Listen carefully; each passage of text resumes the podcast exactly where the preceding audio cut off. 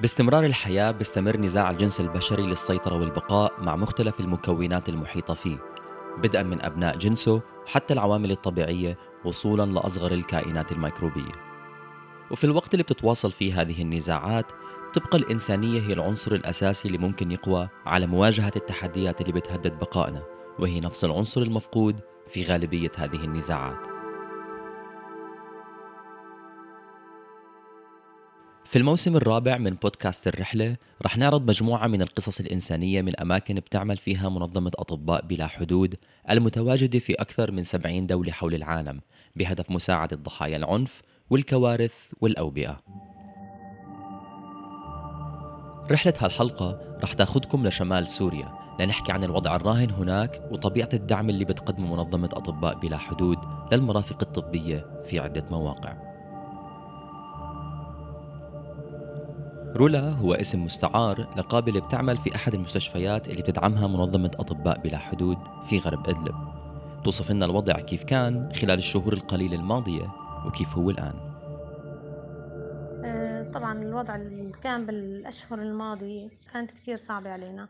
قصف وضرب وخوف ورعب وتهجير يعني وتشريد ومطر وبرد. الحمد لله رب العالمين. الحال هلا أحسن يعني بالنسبة لأن إنه أقل شيء ما ضل طيران خاف منه. في شهر 12 من العام الماضي بدأت قوات النظام السوري وحلفائه بحملة عسكرية على المناطق اللي بتسيطر عليها جماعات مسلحة غير تابعة للدولة في شمال سوريا. سيطرت خلالها على أكثر من 30 قرية وبلدة مما تسبب في موجة نزوح لقرابة مليون شخص باتجاه الحدود التركية.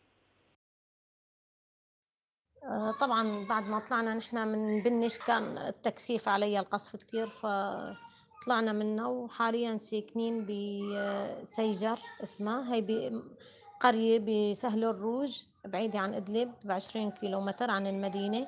هلأ نحن المنطقة اللي قاعدين فيها فيها مخيمات يعني.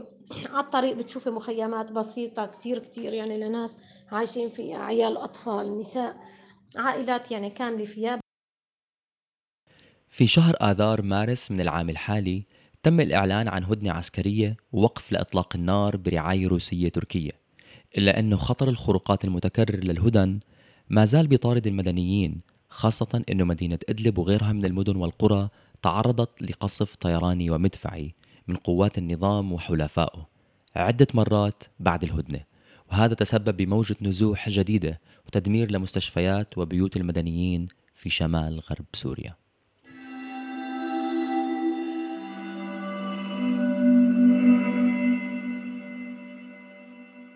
طبعا هلأ صار أمان أكثر خلال هالهدنة. بس بقى سبحان الله يعني ما بنحسن آه، إنه لقدام إنه نأمن كل الأمان لقدام. فمنخاف بأي لحظة إنه يصير اختراق للهدنة وترجع الأمور وترجع الصعاب اللي كنا عم نعاني منها. لا والله اليوم متوترين لأني الاستطلاع ما عم بتروح. نحن بس صارت الاستطلاع عم تفتل كثير معناتها في تنفيذ عندها. فهذا الشيء بيرجع بيوترنا من أول وجديد. تشتغل رولا بقسم النسائية بمستشفى متكامل تدعم منظمة أطباء بلا حدود ويستقبل كافة الحالات بما فيها إصابات الحرب. خلال فترات النزاع والتصعيد كانت الطواقم تعمل لكن بحذر كبير وقلق من استهدافهم. نحن عنا إيمان برب العالمين إنه اللي بده يصيبنا بده يصيبنا. بس رغم كل هالشيء بنخاف يعني ما بقول لك ما بنخاف خوف يعني بيسيطر علينا كلياتنا. شفت استهداف لأن المشافي والمراكز الصحية كتير. يعني إنه ممكن وخصوصا أمس يعني دائما المراصد إنه الهدف جنب الحديقة ونحن مشفانا جنب الحديقة. فكتير كتير متوترين. يعني تصور إنه أنت هلأ ممكن لا سمح الله إنه يكون عليك التنفيذ إيه، وعم تشتغلي يعني بنفس الوقت. انت متوترة ما عم تقدري يعني مانك مرتاحة. نفسيا مانك مرتاحة ابدا ابدا. يعني خايفة إنه هالشيء إنه ينزل فوقي. يعني وكلياتنا بشر. في ظل الظروف غير المستقرة ومع وجود هدنة إلا أنه عودة النازحين لمناطقهم قليلة مقارنة بالأشخاص اللي بفضلوا البقاء بمناطق نزوحهم رغم الظروف الصعبة اللي بمروا فيها.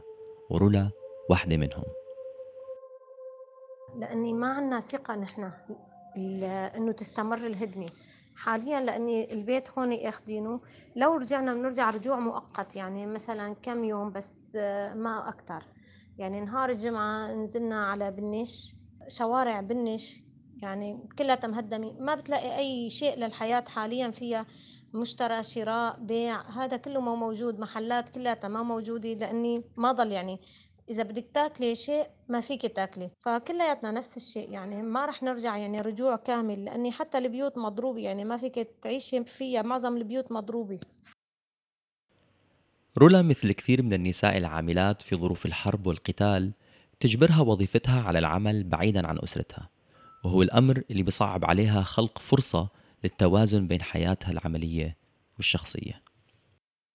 يعني دائما في شيء على حساب شيء. طبعا من خلال عملنا نحن بنغيب عن البيت فأيام حسب بقى ما ناخد 24 ساعة 48 ساعة أي أوقات 72 ساعة بتطلب بيكون عنا دوارة. أه هلأ الأسبوع الماضي أنا ضليت بعيدة عن بيتي أربعة أيام لأني ما خرج في اشتباكات وفي ضرب هنيك ما قدرنا ننزل على البلد اللي أنا ساكنة فيها. أه كمان بالنسبة لدراسة ابني ما عم بقدر أنا ضل معه ابدا. يعني هو بيكون هو بجهة وأنا بجهة. هو بالمكان اللي عم بيدرس فيه أنا ما في عندي هونيك مدرسة قريبة علي فحيطته ب بالمدينة بعيد عني 20 كيلومتر. طبعا بهالفترة فتره الثلاث أيام اللي بضل فيها بضل عند نانتو أو ستو نحن بنقول يعني بعد طفل صغير عمره 8 سنوات عنك هالفترة يعني صعب كتير. الآمال باستمرار الهدوء وانخفاض حدة التوتر مرهونة بالالتزام بالهدنة المنعقدة واتفاق الأطراف المتحاربة على الصعيد المحلي والدولي على وقف التصعيد ووقف إطلاق النار. وهي نفس الأمور اللي بتثير قلق السوريين لصعوبة تصديقها وهشاشة مواقف أطراف النزاع وهذا جعل من الاستقرار بمثابة حلم لرولا وغيرها.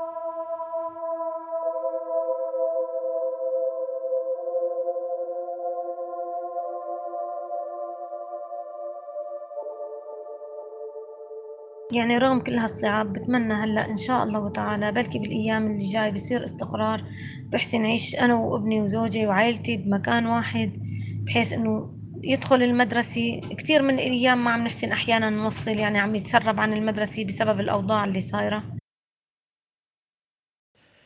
منظمة أطباء بلا حدود بتوفر الدعم لموظفيها وللمرافق اللي بتدعمها في شمال غرب سوريا من خلال فرق الدعم عن بعد واللي بتواجد واحد منها في العاصمة الأردنية عمان وهم على تواصل يومي مع الفرق الموجودة في الميدان. المستشار الطبي للمنظمة الدكتور أشرف جابري بيوضح كيف بيكون الدعم. نقوم بتقديم لهم الدعم الفني اللازم. آه، آه، وكمان توفير لهم الاحتياجاتهم من مواد طبية ومستهلكات طبية تنظيمها وشحنها لتزويد المراكز الطبية اللي بتقدم الخدمات العلاجية آه، للناس والسكان المحليين والنازحين في هاي في هاي المناطق. في ظل نقص الكوادر الطبية تعمل منظمة أطباء بلا حدود على ربط الكوادر المتواجدة في شمال سوريا باختصاصيين حول العالم لمعاينة الحالات والإشراف على علاجها من خلال برنامج التطبيب عن بعد. إذا كانت الحالة غير طارئة فببعثوا لنا تفاصيل هاي الحالة وإحنا من خلالنا بنبعثها إلى الخبراء في هذا المجال أو في هذا التخصص الطبي وبيعطوا آرائهم الطبية وكيف إدارة هاي الحالة. في بعض الحالات اللي بتكون حالات طارئة ففي آه، بيكون آه، طبعا التواصل بشكل مباشر بيكون الخبير إحنا نتواصل مع الخبير بيكون في الطرف الثاني في نفس اللحظة حتى يعطوهم إرشادات إرشادات كيفية إدارة الحالة بشكل مباشر.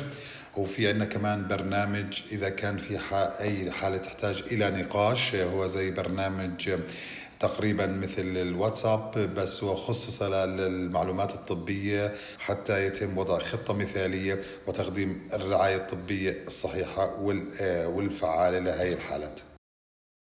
أدت عمليات الاقتتال الأخيرة إلى نزوح ما يزيد عن 2.7 مليون شخص من أصل 4.3 مليون بيسكنوا المناطق المستهدفة إلى مناطق في أقصى الشمال السوري وهم بيعيشوا اليوم بمخيمات غير رسمية وغير مخدومة. إذا تحدثنا من ناحية الصحة العامة نقص نقص وسائل التعقيم آه، آه، والنظافة من عدم توفر المياه آه، من ازدحام الازدحام الذي نشهده في هذه المخيمات من حيث كذلك عدم ملائمة ظروف المعيشة إلى عدم وجود مساحات ملائمة خصوصا للأطفال وكبار السن والنساء في هذه في في هذه المخيمات.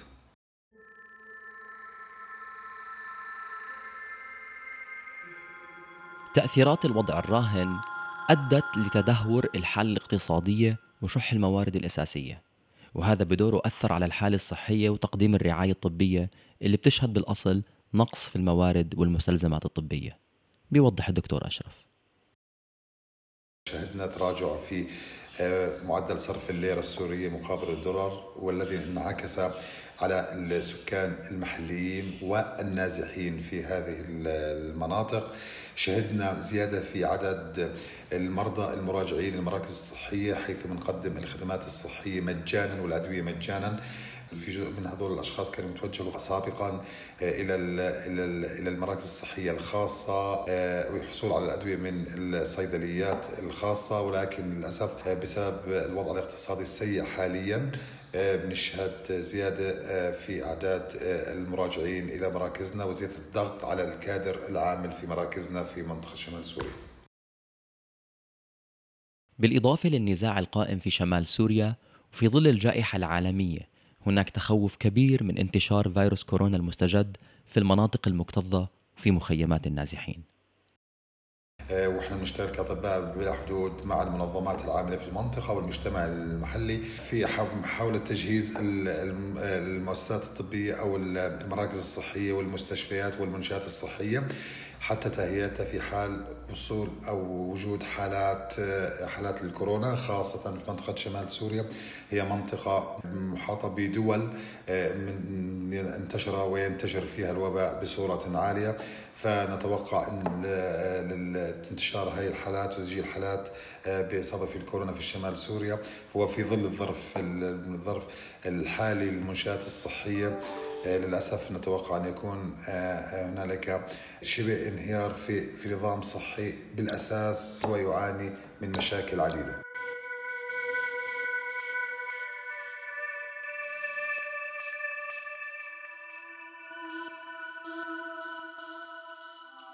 بتقدم منظمة أطباء بلا حدود الدعم لثلاث مستشفيات نسائية وسبع مراكز صحية بتتوزع في عدة مناطق بشمال سوريا منها عفرين والباب وريف حلب الغربي وأحد المستشفيات في إدلب. وكمان بتسير فرق المنظمة خمس عيادات متنقلة لتقديم خدمات الرعاية في المخيمات والمجتمعات المحلية المكتظة. ومع ذلك ولأن الاحتياجات الطبية كبيرة وتقييم فرقنا الموجودة في الميدان للأوضاع بشير لوجود نواقص كثيرة بتأكد منظمة أطباء بلا حدود مع شركائها والمنظمات الأخرى التجديد على أن الوضع بواصل التدهور وأن هناك حاجة ملحة لتسهيل استجابة أوسع. خلال أزمة النازحين في الشمال السوري وفرت منظمة أطباء بلا حدود إلى جانب الخدمات الطبية مياه الشرب ومستلزمات النظافة العامة والشخصية وكذلك بعض الخيم والمواد الغذائية وغير الغذائية. وبتعمل المنظمة من بدء جائحة كورونا على تدريب الكوادر الطبية على إجراءات السلامة والوقاية العامة وآليات العزل والتعامل مع حالات الإصابة بفيروس كورونا.